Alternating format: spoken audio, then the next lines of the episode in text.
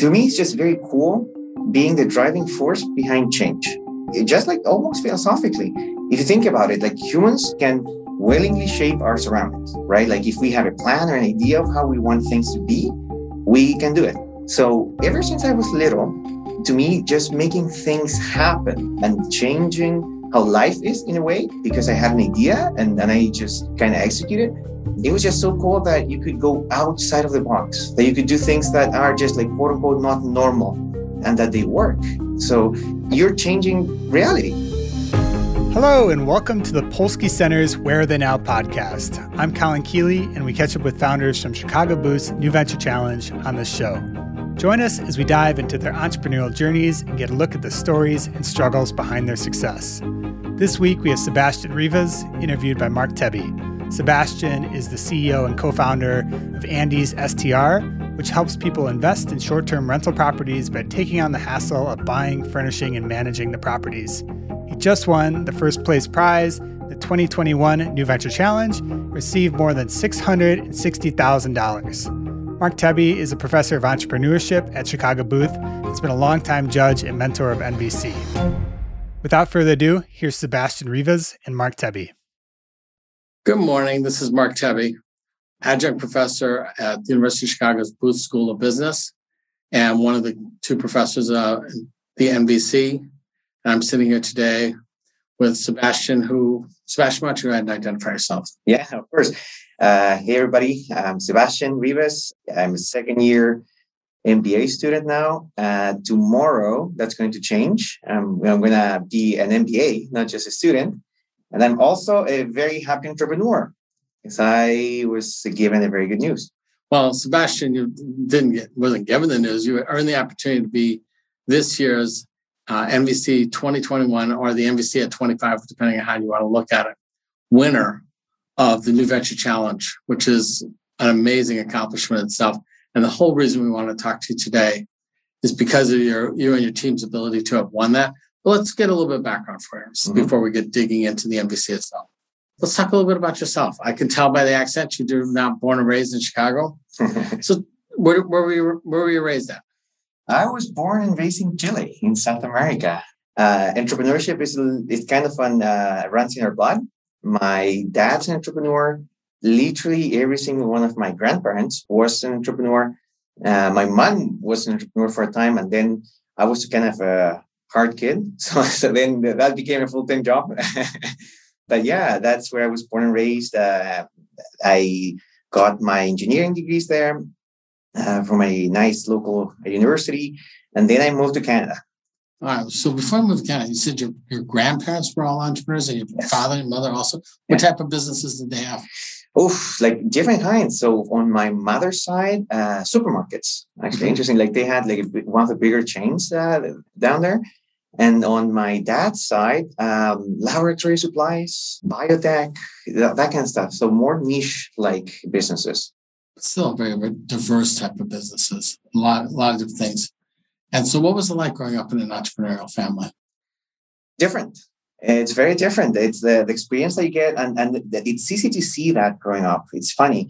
The way my friends' kind of families operated, in a sense, it was just very different than mine. Like there were some words that had a different meaning to us. So like sacrifice, for instance, my dad, I remember for the first 7 years or so of my life, I barely saw my dad because he had to travel a lot, like make that business grow and kind of provide something for us. Being an entrepreneur in a developing country is not the same as in like more advanced economies. So sometimes those paths are a little bit harder. The reward sometimes is also better and bigger.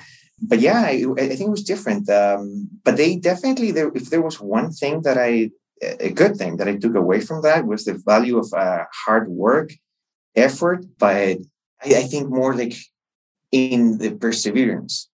It's not just like doing hard work for doing hard work's sake. It's having a goal, having a plan, having something in mind, and being focused and just grinding, not looking back, not looking sideways, just going for it.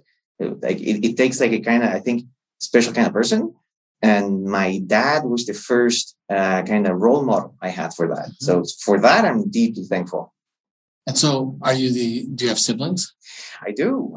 I'm the older of three. I have two little sisters. I have a cute story about that one. We are kind of spaced apart, right? So in terms of age. So I'm 31 now. My middle sister, she's 6 years younger than I am. But the youngest, I'm 18 years older, right? So when my mom delivered, I went to visit her. My dad was actually he was in a meeting, so he couldn't be there at the time. And I was the first one to show up. And so the doctors thought I was a dad. But I had never seen my mom so red in my life. She took it as a compliment, I think. Mm-hmm. But that was funny. And so did you know growing up that, with this age gap, that, hey, I'm going to be entrepreneurial? Yes. I always knew it. I knew it. I was 6 years old. I think my dad told me that when I was five or something. I told him that I wanted to do what he's doing. Mm-hmm. I don't remember. I think I have fuzzy memories about that. But yes. Technically my first business, I was 9 years old and I was selling avocados around the block. So that's good. So besides role modeling off your grandparents and your parents, what kind of fire did you find that said, I want to be an entrepreneur? Because it's a certain breed to be an entrepreneur. It's interesting. It's similar. It's a similar drive than the reason I became an engineer. Actually, it's just very cool being the driving force behind change, mm-hmm. right? Just almost philosophically, if you think about it, humans are a very special race in a sense, because we can willingly shape our surroundings, right? If we have a plan or an idea of how we want things to be, we can do it, right? So ever since I was little, to me, just making things happen and changing how life is in a way, because I had an idea and I just kind of executed, just that concept. I didn't know how to say it in a sense. But I'm just thinking back to when I was selling avocados, right? It was just so cool that you could go outside of the box, that you could do things that are just quote unquote not normal, and that they work. So because think about it. For a 9-year-old, avocados are sold in supermarkets. Mm-hmm. That's how life is. And then you just kind of buy one from a wholesaler, you buy some plastic bags, you make some marketing, and then you go and knock on doors. And then now avocados are sold through me. So it's how you're changing reality in a sense. Right. To me, that's impressive.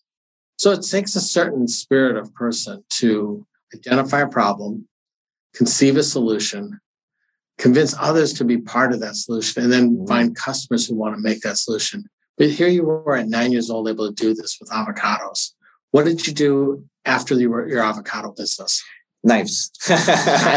Yes. So I don't know how I came up with that one. I think my dad played a big role in that one, but I remember that there were no. I remember thinking all our knives are useless. So and they're RE and I don't know, maybe there was knife shortage in Chile at the time. I don't know, but knives were just not good. And then I did the same thing. So I picked up my same customers and I started asking, do you want to have, and I mean kitchen knives, by the way. Yeah, I was I didn't know what you meant by knife. So basically, you go back to the people and said, you bought my avocados. Would you like to have a knife now to cut them? Yes, that kind of stuff. Exactly. But it's a pretty knife with a nice kind of, the part where you grab the knife. I know, sorry about the English. And surprisingly, most people, at least at the time, did not have decent knives. They just got the first one they could, 10 years ago, they were dull and people liked them. So I knew of a company that was 11 years old. Now you're up to 11. Wow. Yeah, exactly. So I knew of a company that my dad was working with, and I don't know how, but they are completely unrelated. And they also sold knives, right? And I thought they were super cool. They're super good looking, they just look cool. And I thought to myself, well, if I think these are cool, and there's nothing like that in my household, maybe others will think the same. So in my avocado route, I started asking questions, figuring out the truth behind that. And it just so happens that people were willing to buy. So I was willing to sell. There you go. All right. So you sold them avocados at 9. You sold them knives at 11. Uh-huh. Somewhere you went to high school. And did you have a business while you were in high school too? Yes. Wow. Well, I mean... right before high, well, the thing is that in Chile, we have different like names for these things, right? Like the high school, like divisions. Mm-hmm. That is a funny one. I think it's before high school, but, or somewhere, maybe somewhere in between. But when I was growing up, we were a lot, like super big into like Dragon Ball. Mm-hmm. Remember? Yeah. So and it was, it's hard getting like stuff like around Dragon Ball in Chile, like be it like I don't know, trading cards or, mm-hmm. or whatever it is, right? They didn't. Maybe now they do, but they didn't just get there. So my dad's office, he had a copy machine, mm-hmm. right? And I got my hands onto this super cool poster. So I started making photocopies of those and selling them. Wow. Yeah. So, I made them like black and white. So, well, mostly like white and like contours. So mm-hmm. people could like color them and whatnot. And that picked up. Then I started selling bubblegum. I went to a wholesaler and it was like half the price of the supermarket. And I sold them. I was like the dealer in the classroom. So I did a bunch of little things growing up. I never lacked pocket change. That's good. Yeah. But okay, so you took all this and then you decided I wanted to go be an engineer. What yeah. led you to be an engineer? What kind of engineering were you at? Yeah. So I actually got 2 engineering degrees. Industrial engineering, like understanding more businesses and factories, right? Like production, mm-hmm. and then electrical engineering. Those are my 2 things. I was very curious also when mm-hmm. I was growing up. I was the kind of kid that would learn that, for instance, that if you delete the Windows folder in your computer, mm-hmm. it keeps running until you reboot it, and then it doesn't run anymore. I was a kid that I built my own computers growing up. Rearranged vacuum cleaners. They never worked again, but I tried. So I really wanted to learn how things work. Mm-hmm. That's something that's with me to this day for sure. It's a big driving factor, but I like business. So I wanted to learn how business works and how things work. Mm-hmm. And I thought that combination of industrial engineering and electrical engineering was a very good combination for both. Sounds like it has been. So you came out of college with the dual degree of industrial and electrical engineering. Mm-hmm. What was your first job out of school? Well, right out of school, I actually went traveling a little bit, but because you had so much pocket change from selling rice and avocados. Well, yeah, I did have a piggy bank, I went to Southeast Asia. That was uh-huh. Popular when I was graduating, and it's super cheap, so it was a good combination. I lived I look back now and it's impressive, but I lived with $2 per day. Something like that. Good training to be an entrepreneur where you're going to have to learn to be frugal. Yeah. Yes, exactly. Well, I definitely learned that. But yeah, and then my first job, job was after university, because I did work with my dad, throughout university. I paid for my university doing business as well, by the way. A bigger business though, not avocados, but airport equipment, things like that. I sold it to the government. And then I worked with my dad. And then after university, I did private equity. That mm-hmm. was the first real kind of quote unquote corporate job that I did. I did private equity for a year in Chile. Mm-hmm. You said for a year. What happened after that year? I decided to go abroad. So I had my sights set on going to North America. Mm-hmm. So that private equity thing I was doing, it was in a small shop, a good shop. And we did renewable energy and infrastructure. So that was the asset class.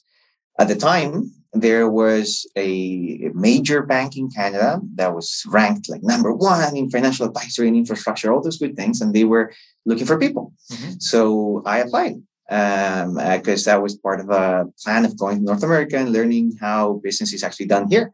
I got in. Wow. Yeah. It was a very competitive process. 1,200 applicants. I was super lucky. I got in. So I packed my bags and I went to Canada. What part of Canada? Toronto. So you moved to Toronto, you get a job at this bank. And then how long were you with the bank? Sure. So the job I got was contract. It was something in between an internship and the full-time job, right? Mm-hmm. Because they didn't want to take the risk of hiring somebody full-time day one. That's an unknown value, right? They just don't know it. but I already had tech experience, right? Mm-hmm. So they wanted to do something in between. So I go there. I do my first 4 months, goes well. Then they extend the contract because they wanted to keep me around. And then this is like the life of an entrepreneur. So then the whole bank, or the whole investment banking division had a hiring freeze. Wow. Yeah. So that was very unfortunate. So they gave me the option of being like more time on contract. Mm-hmm. So either extend it again or going back to going to Montreal to the headquarters of that mm-hmm. bank and getting another job. So I went to Montreal and I talked to the people that were great though. I spoke with the president of the bank and he did everything in his power to make it easy, right? Like to really go and find a job and all that stuff. But there were no jobs that really appealed to me. Mm-hmm. And I've never been someone to settle in a sense. So I decided, nope, I'm out. I'm out. I'm going to start looking for another one.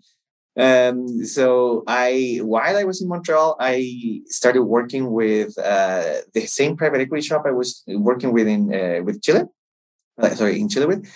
but in a deal-making capacity. So now we're selling projects, mm-hmm. like big projects, $300 million, like Chilean solar power projects, right? A little more than selling a few avocados. Yeah, it's an upgrade, that's for sure. Yeah, and that worked out actually. In like 6 months, we did sell 3 of those projects. So that was nice. Throughout that time, I was looking for a job. I spoke to literally 300 people. Wow. Yeah, in 4 or 5 months, it was many coffee chats, many. And along the way, I met my future boss, right? Mm-hmm. So then I go back to Toronto and I start working. I got a promotion in a sense and a full-time position this time. Great. And so what was that to do? Same field. So investment banking in infrastructure and real estate. Okay. And so at what point did you start thinking, I think I want to go to school? Or did you already, I remember at one point you had said you had paid for school by having this company, which now has become Andes STR. Which came first, Andes STR or your decision to go to business school? Business school. I actually, that was part of the grand plan in a sense. I knew I wanted to do business school before I left Chile. That was part of the plan. In fact, one of the big reasons I wanted to go to the US and Canada was I thought it made a good story for myself, but also it fits very well with going to an MBA, right? Having that international exposure, understanding how business is done in Chile, in South America, and in North America, being a good bridge. I thought it would be a very well-rounded experience if I took an MBA after. Okay. So you decided I'm going to get an MBA. So you start looking at schools. How did you decide Booth versus the other schools? What other schools did you look at? Oh, no-brainer. No-brainer. Seriously. I applied to what I would call the typical 5, right? So I applied Harvard, Stanford, Wharton, MIT, and Booth, right? Mm-hmm. Those are all the ones I applied to. I got into most of them, not all of them. And I decided for Booth. What was it about Booth that said, this is the school I want to go to? One, of course, entrepreneurship, mm-hmm. right? Having a flexible curriculum, a world-renowned entrepreneurship program. I know many people before me that have been here, mm-hmm. right? Specifically at Booth, taking the full-time program. And they all said the entrepreneurship here is world-class. There's nothing like it. It's just it's impressive, right? So I took them on their word. Mm-hmm. And the other big thing is, I'm sure you know, but University of Chicago is huge in Chile. It's like Harvard, basically, the Chicago Boys, right? A very, very important institution for Chile. They changed how Chile evolved for the last 30 years. So the alumni network down there for University of Chicago, it's huge. It's impressive. So those two were the main factors. Wow. So Booth is lucky that it's gotten you. So you come into Booth, and did you already know about the New Venture Challenge before you came to Booth? I knew, but not that much, mm-hmm. to be frank. I knew about it. I've heard about it. I had some of my buddies back from Chile that had been here before and that they participated. They tried getting in all that stuff and they talked about it, but I didn't know all that much. I hadn't done my due diligence. So you had this predisposition, or this preconception that entrepreneurship was very strong at Booth. You come to Booth. What insights did you gain about it by now being a full-time student participating in entrepreneurship versus what you were anticipating? The good, the bad, the ugly. So when I came here, I did not expect classes to be that hard at the beginning. Some classes were very hard. It's good. I mean, I graduated with honors and everything, so I did my homework, but it was a bit distracting, especially for an entrepreneur, right? Mm-hmm. Because you can't do everything. You got to focus. So if you're trying to build a business or do stuff like more on the entrepreneurial side, I mean, there's only so much time you can put in regressions, right? So that was one thing. The people were really nice. Like I really like my colleagues, the other Boothies. Like I like them for the most part. They're great people, very diverse, different backgrounds. It's a really really great place. One thing that I was disappointed with is that sometimes, like especially for international students, it's hard understanding which kind of topics you can talk about in a sense sometimes. Like there's like different cultural kind of nuances that are hard sometimes for people like me to navigate. But besides that, it's been an amazing experience. It's like one of the best things I've done in my life. So, but you like to say you crushed it in MVC would be an understatement. So you didn't know a lot about the MVC until you got here. What was it about the MVC that really drew you to say, this is something I want to participate in? I didn't know almost anything about MVC when I joined, right? Like when I got here at Booth. But then first year, I started seeing some of my colleagues here joining, right? And having a blast, like and making something out of just an idea or a small business. So I thought that was super cool. I thought the kind of competition format was super cool. Then once I started talking with them, like with my friends one-on-one, they started, like they told me how like you get this exposure to really good investors, like a really like renowned and knowledgeable experience, and the coaches that were amazing and the resources out of this world, that there was nothing like it. So they would say these things, but if you're not living it, it's hard to relate, right? Because I've never been through this. I've never really fundraised or things like that, right? I did not have that much like venture capital experience, actually nothing really, besides like a small internship. So I didn't relate that much. And then I actually applied to NVC the day before the submission was due. This year? Or last year? This year. Yeah. I was not sure. Because I knew we could do it, but I didn't know enough about it. I knew it was super cool because I see these other teams like last year's winner, and it was like impressive. It's like I was looking at watched the live event. Mm-hmm. And it was impressive. I was like, holy mackerel, like that is business. Like, I want to invest in this one, right? And then I decided to apply. I did not hope. I didn't think I was going to get in.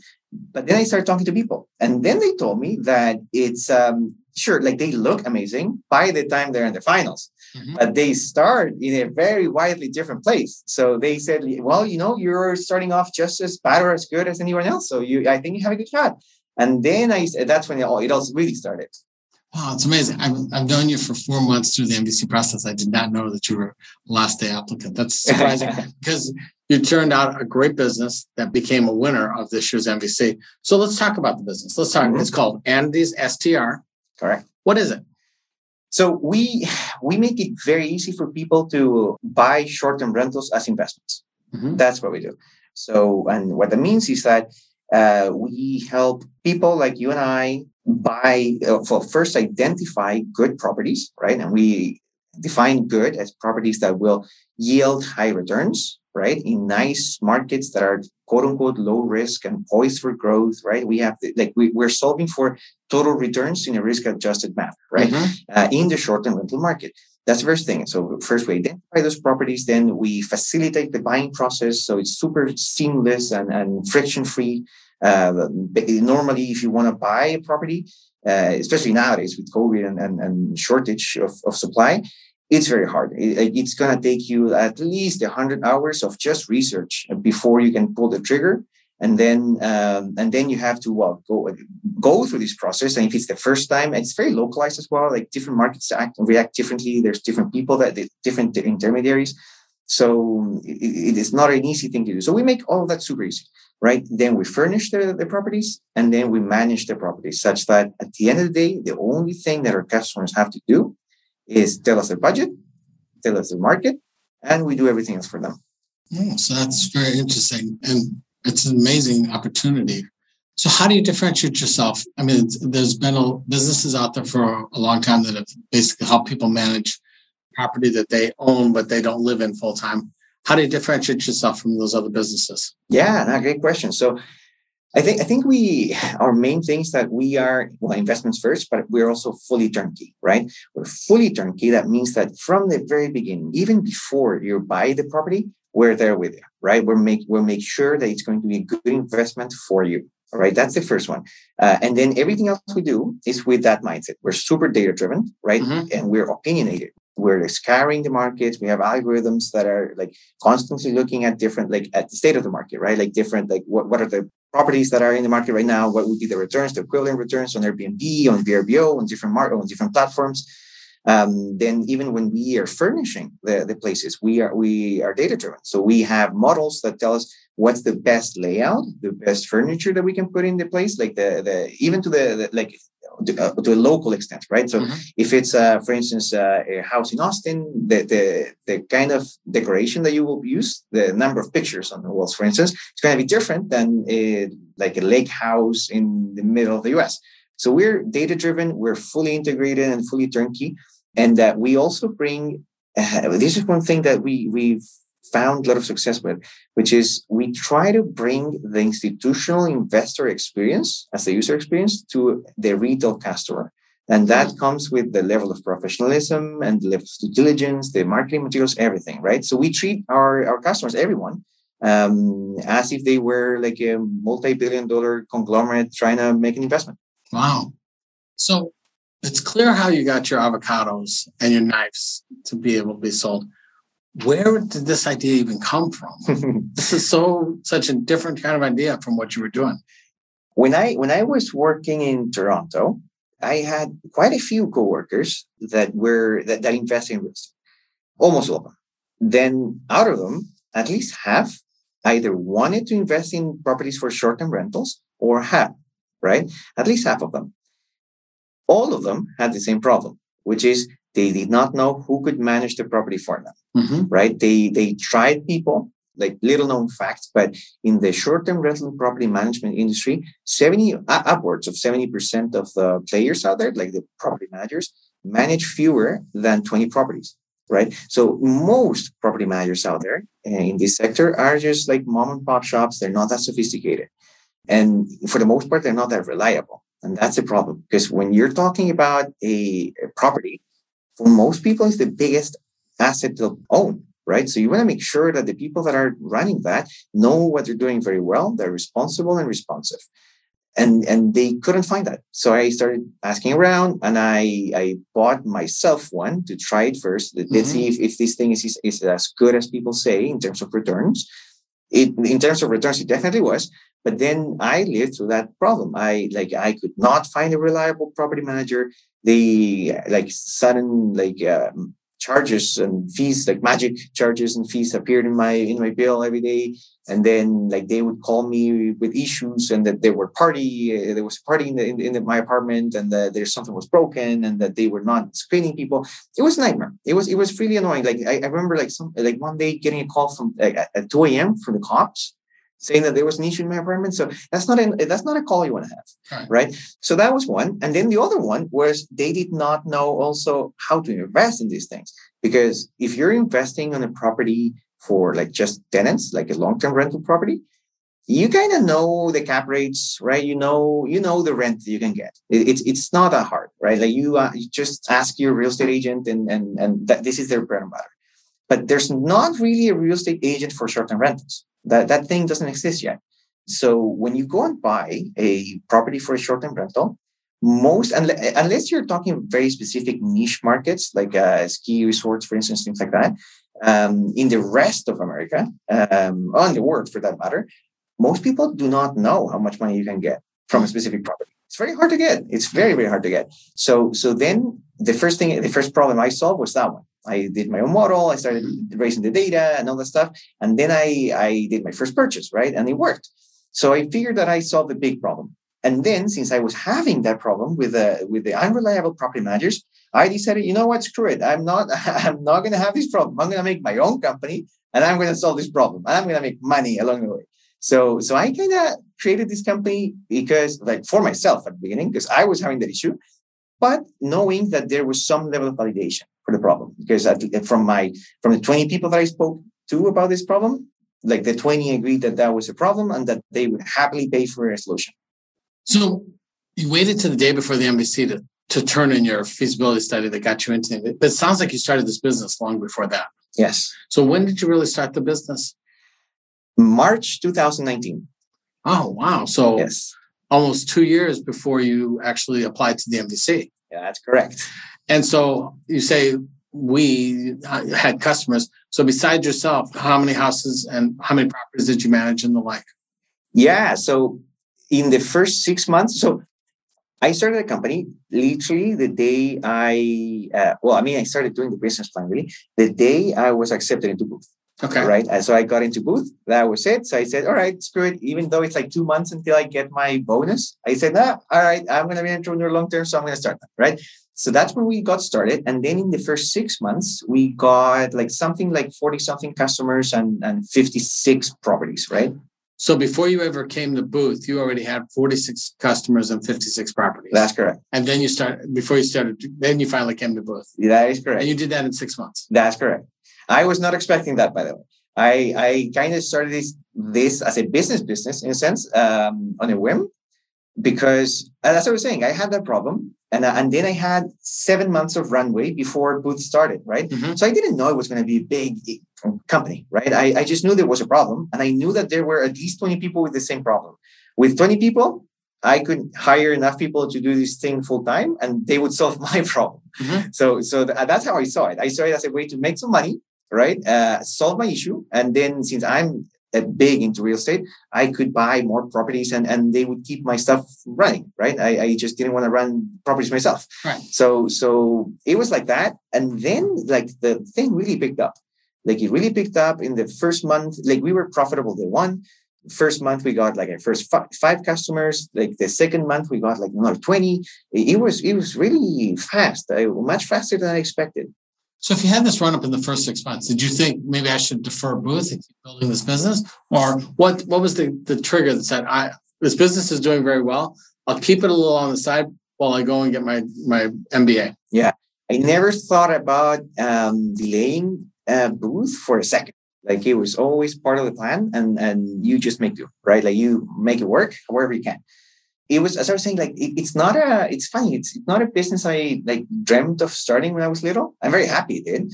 But it was not my end goal in a sense. Mm-hmm. Then it started growing. Then I started really liking it, not because of the growth, but because of the it's a new asset class. It's very interesting. It's an intellectual challenge that it's super rewarding to solve.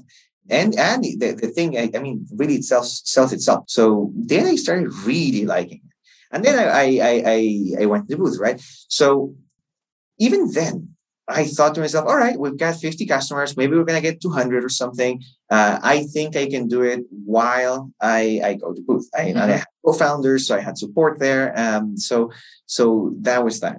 Now, then COVID happened, mm-hmm. and COVID is particularly tough on hospitality, right? And tourism and travel and all that stuff. So that actually is a very good thing that I didn't postpone, because that would have been awful. Yeah, because short-term rentals just went to the floor. Yes. So especially at the beginning, and especially in Canada, because our headquarters were in Canada, mm-hmm. at the time, right? Most of our operations were there. It's interesting. The whole thing changed. The whole market, the whole landscape changed dramatically. People flocked away from urban areas, and mm-hmm. most of our apartments and properties were in urban area, right? And they went towards like mountain towns or cities and lakes and things like that. Didn't have that much of that. So that was pretty hard on our business, but we survived. We, instead of focusing on growth, we focused on profitability. Mm-hmm. So we had to fire a couple of people and then just reduce cost. The upside was that meant that the company was much more profitable than before, and it could pay for my tuition. So that was very good. That's good. So you running the business, COVID hits. This gives you a time to reevaluate the business, rethink it, apply it to the MVC. Mm-hmm. So having gone through the MVC, what's the current state of Andes STR? You're just getting ready to graduate tomorrow, mm-hmm. and then where does it stand today versus when you first got into this? Oh, worlds apart. So that's the thing about NBC. It's just like a really great experience. It's really mind-blowing for everybody who's listening. If you can, go do NBC. Like, seriously, if you're thinking about going to Booth, do NBC. It's the best experience of your life. Having said that, quick plug. When we started, we didn't have a grand vision for it. And that's one of the big things we got out of NBC. By talking to so many knowledgeable, smart, interesting advisors and coaches and investors and everything in between, we got to see their vision, in a sense, for our business. And it's funny. Sometimes you are so close to the problem, so close to the company, in a sense, to the business, that you don't see its full potential, mm-hmm. right? And that's what we were lacking. Now, COVID, interestingly enough, even though it was very awful for our company in the short run, now, what's happening is that there's a big wave to ride here, and it's compressing the timelines for a trend that we saw a long time ago, right? So short-term rentals are here to stay. They're growing asset class. It's growing super rapidly, and there's a huge shortage of supply. So that means that basically we're in the business of making that supply, right? Mm-hmm. So that for us means that we have a multi-million-dollar opportunity right now to make it happen. Looking at it in a macro point of view, having the business started, getting that 6 months of quick feedback of a quick ramp, starting school, and then COVID hitting after your second quarter at school, and now being able to not have a lot of demand, take a step back, apply what you learned in school, and then the MVC process. Mm-hmm. One couldn't have written a better script. But it still surprises me that you had this business and the day before MVC, you were like, I think I will submit my feasibility study. And you wrote it and you put it in.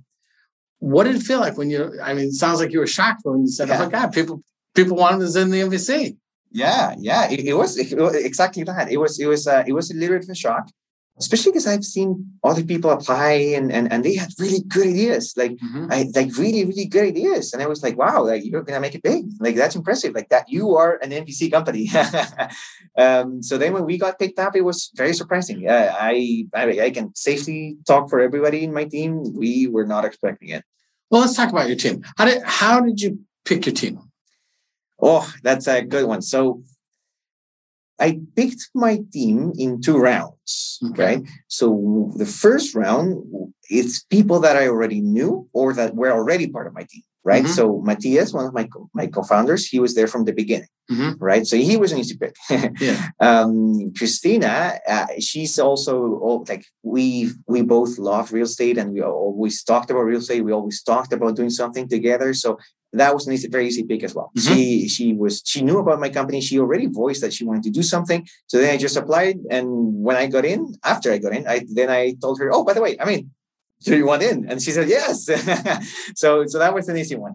And then everybody else, it was after getting into NVC, I started talking to people and I kind of put a message on Slack asking, by the way, this company was accepted into NVC. Is anybody interested? And then I started interviewing people. Mm-hmm. Yeah, so that was it. Okay. So what did you look for in your team? Did you round off for just skills or what? So skills were definitely a big part, but we filtered for 3 things. Okay. And this was a hypothesis, an experiment in a sense, and I would argue it worked out.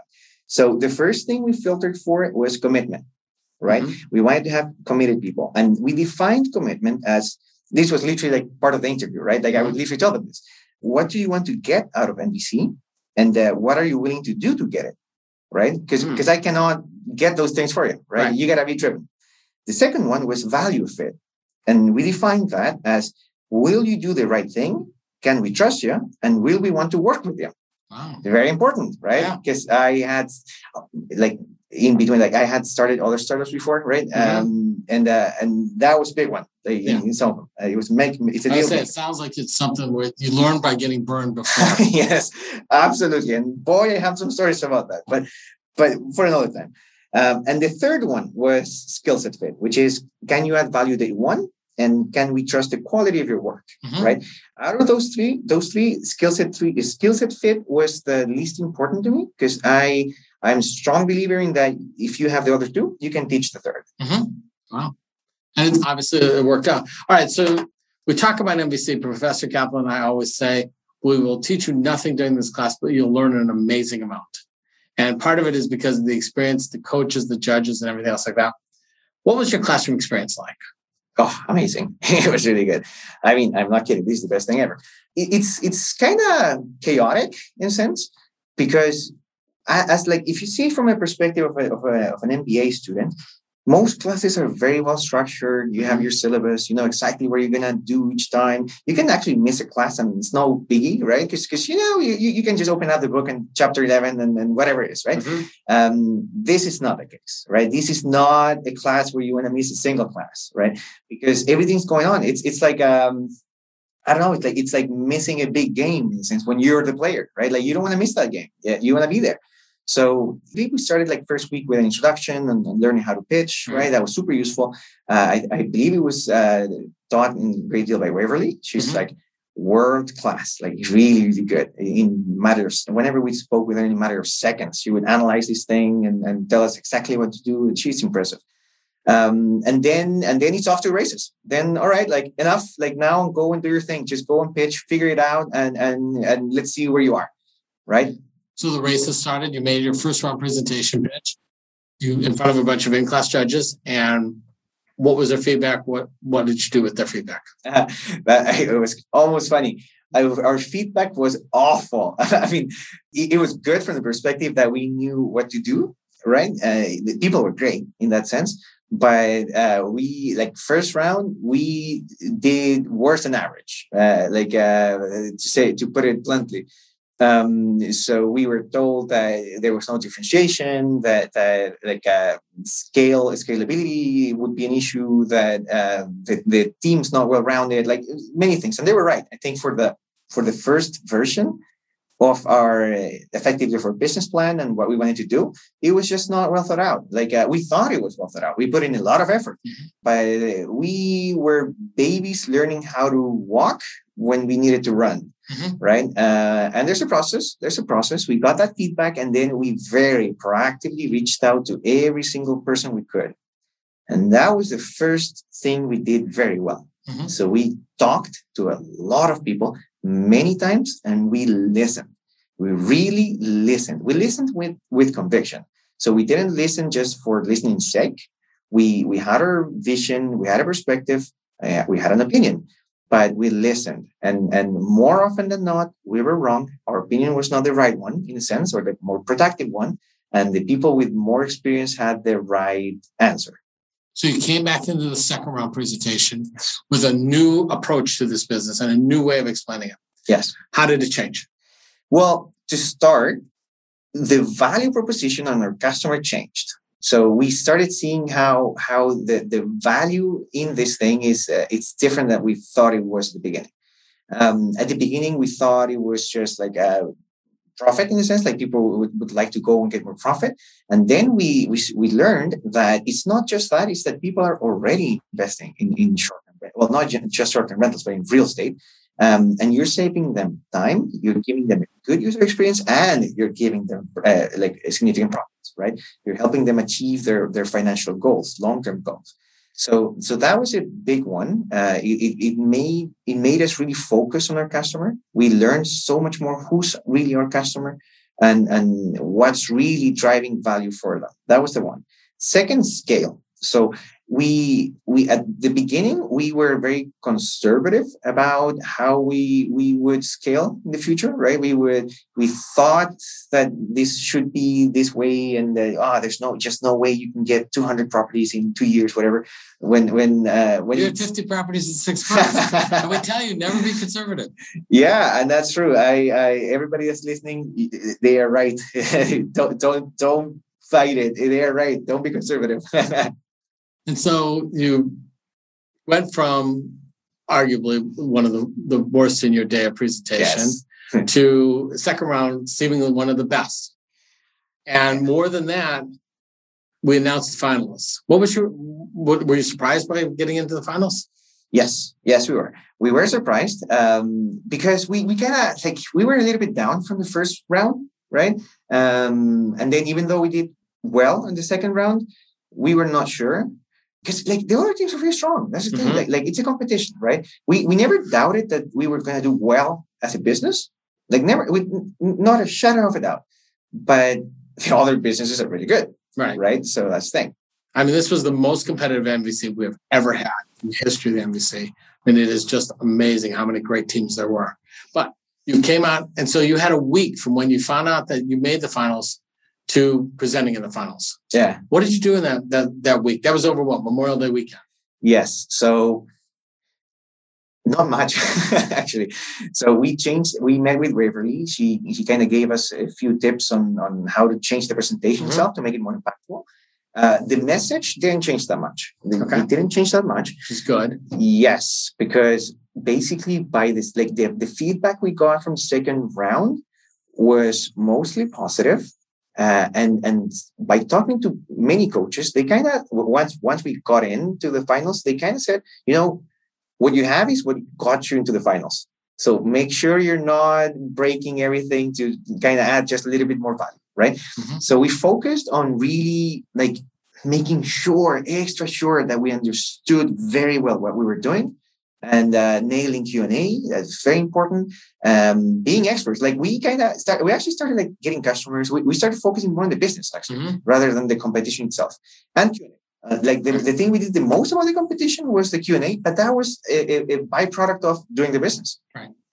So you get in front of the finals, you go in the finals. You were in the morning, you were one of the opening acts. And what was that experience like pitching to? I mean, we had 27. World-class entrepreneurs that had been through the MVC, but also VCs from around the world. As a matter of fact, we had two of the newest three on the minus 100 list. I mean, we had amazing VCs sitting in the audience there. What was it like pitching to them? It's a bit unreal, to be frank. It's I remember when I was doing, I was nervous. I was super nervous. I am really blessed in the sense that Christina has amazing presentation skills. Yes. Really good. Even just after the first pitch we did, we were joking. We had this inside joke that if this doesn't work out for us, then she could do the cats or something. She's really good. It's really easy to listen to. So I was lacking that sense because she went first, right? She did our first half and she said a pro. She's a professional and she nailed it. And then it was me, but it felt, I was super nervous and it felt a little bit like an out of body experience. It's interesting because you're trying to be professional. You're trying to do your thing, right? We prepared a lot. We were practicing for 4 days straight. We didn't change much, but we practiced, right? And then you're there, right? And you see everybody and you're in the green room first, right? And you're talking and you're, it's coming. It felt a little bit at the time. I remember having this image, to bump me up a little bit. When have you watched the Gladiator movie? Yeah. Before the main guy goes out to the stadium, right? Or to the Coliseum, really, in preparation, just you're mentally preparing. That's how it felt at the beginning. And then you go there, they present you, you start talking and people are listening. And it's not that scary anymore. You're still nervous, right? But that now you, as you're saying, really, really good VCs are paying attention. And you see their faces and they like what they're saying. It's really impressive. It's something that it doesn't happen. It just doesn't happen in real life, in a sense, right? It's impressive. Well, especially, I mean, you were the opening act. You had not seen anyone else present. You had not interacted with the judge. I mean, you were the opening act to see what was happening. And so you presented, you did very well in the presentation. You did very, very well in the Q&A. What was the toughest question you think you got in the Q&A? I think a very tough one was around competition. Mm-hmm. Very, very tough one. I can't recall exactly what was it, but it's something like, you know, there's other players out there that are really good. Mm-hmm. So how do you think about them? Right. And that was like, that was the end of the question. And that was tough because there are big players out there. We're here to like disrupt this space, of course, and add more value and do better. But there are big players, and it's like the elephant in the room, mm-hmm. right? Like it's the kind of thing that you don't want to get a question about, right? Like, and that was kind of hard because that was one of those things that we've been talking about for a long time. And remember, like we, besides the NVC itself, we were decided that we wanted to do this business, right? Okay, like so you're doing it no matter what happened in the MVC. No matter what, like no matter what we were doing it, like the format may change, but no matter what we were doing it. So the competition aspect, it's something that's looming over us every day, mm-hmm. right? It's a major thing. It's a major component of every decision. So when you get asked that, you can either talk a lot, and that's a bad thing. You can say good things. You can say bad things. You can screw that up very easily, mm-hmm. right? And you always want to instill confidence in investors. You want to be us. You want to make sure that the people see why is it that you are convinced that you can do well. And competition is one of those things that no matter what, like there always is, and it's not necessarily ever a good thing, mm-hmm. right? So that was very tricky. I just wasn't sure we were gonna nail that question. Well, it seems like not only did you nail the question, you nailed the whole Q&A session because you were the opening act, and we had 11 others following you. For those aren't familiar with the format, we had the judges score every presentation afterwards, and then at the end of the day, we asked them of the 12 companies that they saw on the MVC finals, which one did they think is the most deserving to win? Which one came in second? Which one came in third? And interestingly enough, while you were the first presentation and scored well in the score, at the end of the day, you still were seen as, you know, doing very well in the presentation, scored very well on that too. And so, I mean, it was clear to everyone that you were going to win. But it seemed like it wasn't clear to you because it's always so soft-spoken. And for the announcement, we actually started with the finalists and then worked our way up. At what point did you think, wow, we might actually do well here?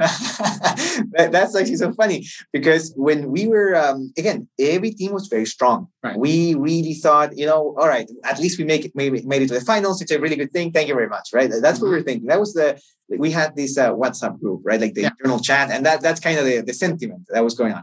Right. And that's fine. But then, we had our favorites. We thought, you know what, these two we think are going to win, right? I'm not going to say exactly which one. You just took a question.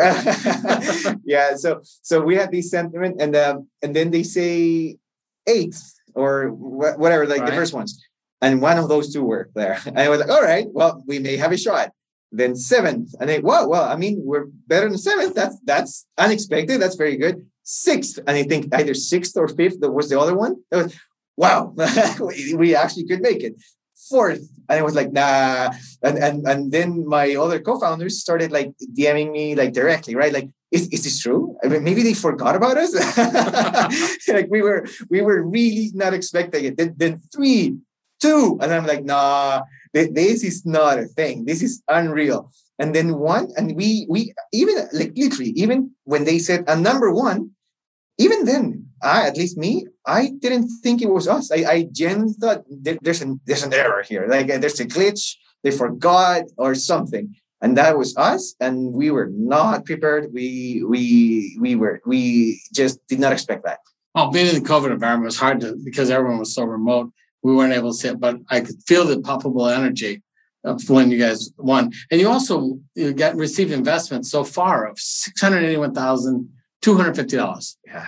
Game-changing, life-changing yes. investment, but, you know, the beginning of the investment. But more than that, really is validation that this is a real business that a lot of professional investors saw opportunity in, yes. and they really go out and make that happen. So now what? So you've received the indications of the 608, and your ask was, how much did you ask for in the investment? Yeah, 600,000. So you've exceeded your original ask because you were a little conservative. We'll take that some other time. And so you basically got what you need to start this business. Now what's going on with the business? Now we're off to the races. That's the thing. Now we're laser focused on making this thing go. That's what it is. So everyone in the team has different roles to play, right? I'm leading the fundraising efforts, right? Because sure, we have that, but I now have to go and meet with investors and make sure that everything's well aligned and we're poised for growth. Matias and Christina are figuring out the specifics, reaching out to partners, looking at doing due diligence on specific deals. So we're literally just focused. We're laser focused. It's business and customers first. Everything else second, right? Mm-hmm. So as I was saying, this was a thing that the company, that was going to happen no matter what, right? Now, this is a catalyst. It's a game changer, life-changing thing, but it fits the same story. And the story is the company, not us, right? And so basically, we just have to make it happen now. Yeah. You were talking about Pivot Technology and how well they did last year. Mm-hmm. They received $450,000. So you're 30% above what they were. I mean, this is by far the largest MVC we've ever had. But more importantly, it's the largest business plan accelerator in any university environment in the world. Yes. So now that you've received this, these investments, are you done fundraising? Or have you thought maybe I'd get a little bit more? I mean, you have a lot of people seemingly want to talk to you now. Yeah. So, and that is one thing that for people at home listening, it doesn't stop. It doesn't stop right there. If you do well, and as Mark's saying, if you get that validation, it's for a reason, right? It might be that it's a good idea, that it's a good business, that it's a good team, something. And when you have that, other people want in, right? And other people want to see what's up and talk to you. And if you do well in those conversations, more people want to invest. Mm-hmm. So now we have over 20 extra investors that are interested in jumping on board, different allocations. So now we have to talk to them. We're looking for value, right? Mm-hmm. We're looking to have people on board that we're like partners, right? Like we really look at this as partnerships. We want to have fun with them, working with them, and we want to build a business with them, right? It's going to be part of their business as well. So we make sure that people we invite to our home are the people that we want to have in our home. That's great. So in 2019, you started that business, you get in the booth, you say, quit my old job. I'm going to start this business before I get going at Booth. And in 6 months, you get this amazing validation. You start taking some Booth classes, applying it back to it, seeing the business grow a little bit. COVID hits, takes the business near zero, but still alive. Mm-hmm. Get into the MVC, rush and crush it through the MVC process, come out number one, winning it, and now ready to roll out the business and show the world what the new Andes STR is going to be. Mm-hmm. So help us understand, 5 years from now, What should we expect of Andes STR or whatever you end up renaming it? Yeah, brand is important. That's a big one. So we envision ourselves as being the number one, like the go-to number one solution for short-term rentals, right? So if you ever think about buying a vacation rental, short-term rental, or even just like a property, I want people to think about us. That's like the first thing that comes to mind, right? Mm-hmm. So we're going to have an app, right? Like where people can buy in real time, like in a matter of like seconds, in a sense, right? They want to make it a super liquid market. We want to make it great. We want to have over like at the very least, like 3,000 properties under management. Mm-hmm. We want to be in several markets, not too many. You don't want to spread yourself too thin, and but you want to allow. Don't be conservative. You're right. I learned my lesson by now, but yes, so we do want to offer our customers diversification in terms of markets, right? We want to start working with bigger projects as well. And we all are already talking, having very good conversations in that way. I don't want to give it away for now, but institutional investors are interested as well. So that's how we see it. We want to be the number one in short-term rentals. That's great. I mean, and you've got an amazing foundation to build from. I mean, the business that you've created and explained and clarified and retooled has really got great potential. So let's go back to the beginning here. So you knew about the entrepreneurship opportunities at Booth, but didn't know that much about the MVC until you had gotten here. Mm-hmm. But here you are on a podcast that's going around the world. for any future Booth students or even entrepreneurs like you who are thinking to come into Booth, tell them what they should think of the MVC. Probably the best experience of your life. It's amazing. So if you're even toying with the idea of being an entrepreneur, do an MVC. Do it twice, actually, if you can. Mm-hmm. If there's one regret I have, is that I didn't do MVC with another team year one. Mm-hmm. That was one, because if I could have 2 servings of this, I would. Mm-hmm. It's an impressive thing. The way I remember telling Professor Steve Kaplan that my impression about MVC, like if I had to summarize it, it's like having Einstein as your physics tutor. Mm-hmm. It's like you have literally like the best of the best in terms of entrepreneurship, of venture capital, and in every other aspect, really, that guiding you and basically like holding your hand throughout this 3-month process, right? Mm-hmm. There's nothing better than this if you want to be an entrepreneur. Mm-hmm. If you want to do something else, it could be an interesting academic experience or exercise, right? It's still I believe it's the number 1 ranked class in Booth and by a margin. In my opinion, I don't know what the stats are, but in my opinion, yeah. I'm actually pretty sure because one of those things that I did, I'm a huge nerd, and mm-hmm. so I built my own little machine learning program to do my bidding mm-hmm. for classes. I'm not kidding. So I had it automated in the first quarter, mm-hmm. so I know exactly what to take. And I remember seeing that consistently MVC as it has a large title, right? Mm-hmm. But the MVC in terms of when they ask students, would you recommend this class to somebody else? That's by far the number 1, by far. And it's so true. It's mm-hmm. so true. It's really the best class you can take. There's nothing like this. So you knew the entrepreneurship focus at Booth mm-hmm. Before you came to Booth from growing up in Chile. Why should someone that's interested in entrepreneurship come to Booth? Oh, beyond MVC. Yeah, it's. I mean, MVC by itself. Seriously, mm-hmm. if it's just MVC, I think that's worth it. By the way, I'll put it out there. Just by itself, if there's nothing else at Booth, you want to be an entrepreneur and you have the option of going into MVC, that would be enough.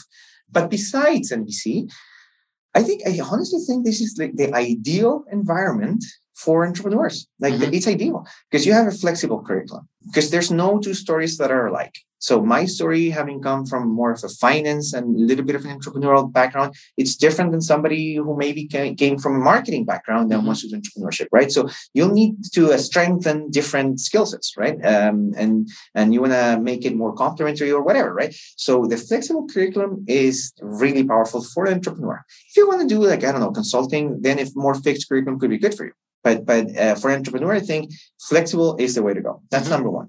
Number 2, it's the professors. Seriously, like you, Mark, for instance, professor, the entrepreneurship curriculum in a sense, all the classes are really remarkably good. Because I don't want to say anything bad about other schools, but many other schools don't have professors of entrepreneurship as good, but that also have been practitioners at the caliber and level than we have here. Mm-hmm. It's really, for the people at home, I'm sitting across the table with a world-renowned entrepreneur and someone that's very, very smart and a very good professor. That doesn't happen in many other schools. It just mm-hmm. doesn't happen. And as I was saying, I applied to many of the top ones. I did my due diligence. This was the way to go. It's just a flexible curriculum. The professors are amazing and the people. Those 3 things, people entrepreneurs come here, right? It's not my impression from of other schools is that that's not a breeding ground for entrepreneurs, and that's not where entrepreneurs are flocking. It's just it was just not my crowd in a sense. Mm-hmm. Here they want. I could see it. I actually talked to a few people, asked them, "What do you want to do with entrepreneurship?" They didn't take a beat. So for me, it was those 3 things.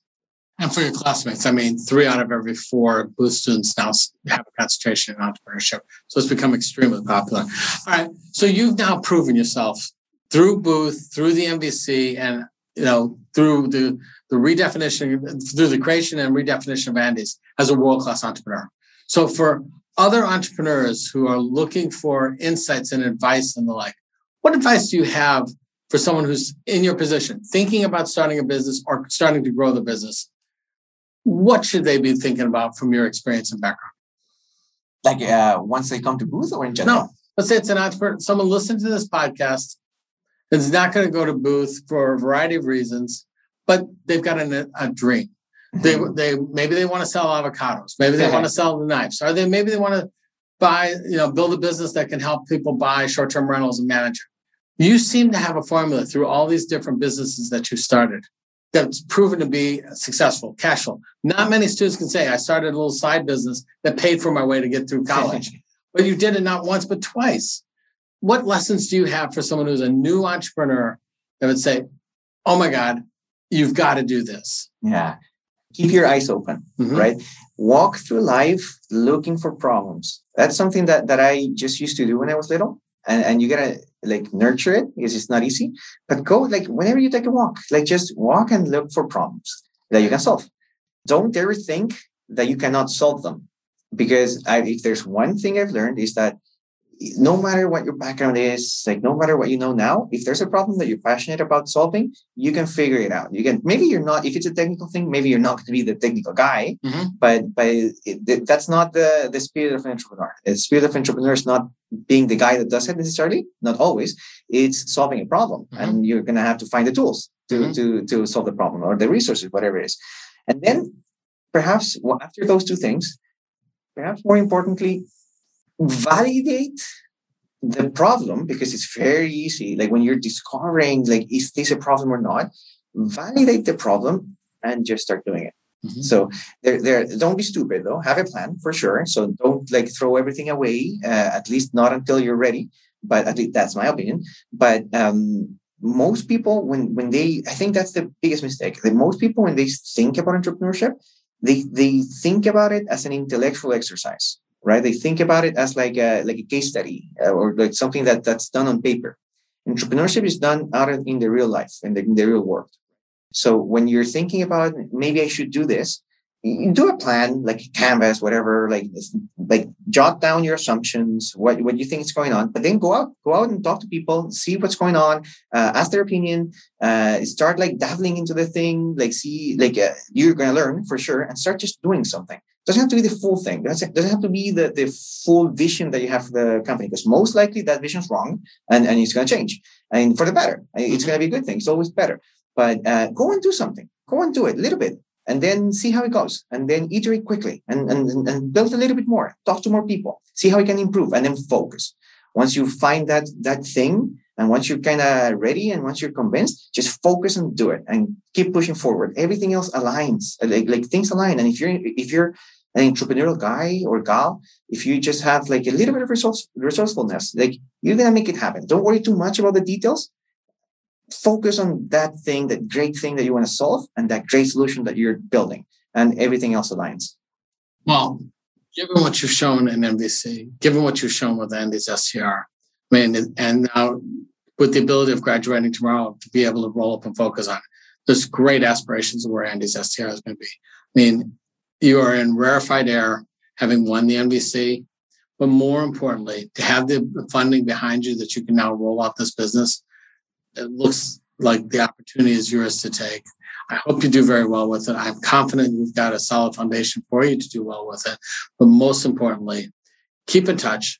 Let us know what's going on. Love to have future podcast marketing and everything else where we talk about where you are, because I want to see that your aspiration where you think it's going to be is truly conservative. I expect it to be even better than what your anticipations are.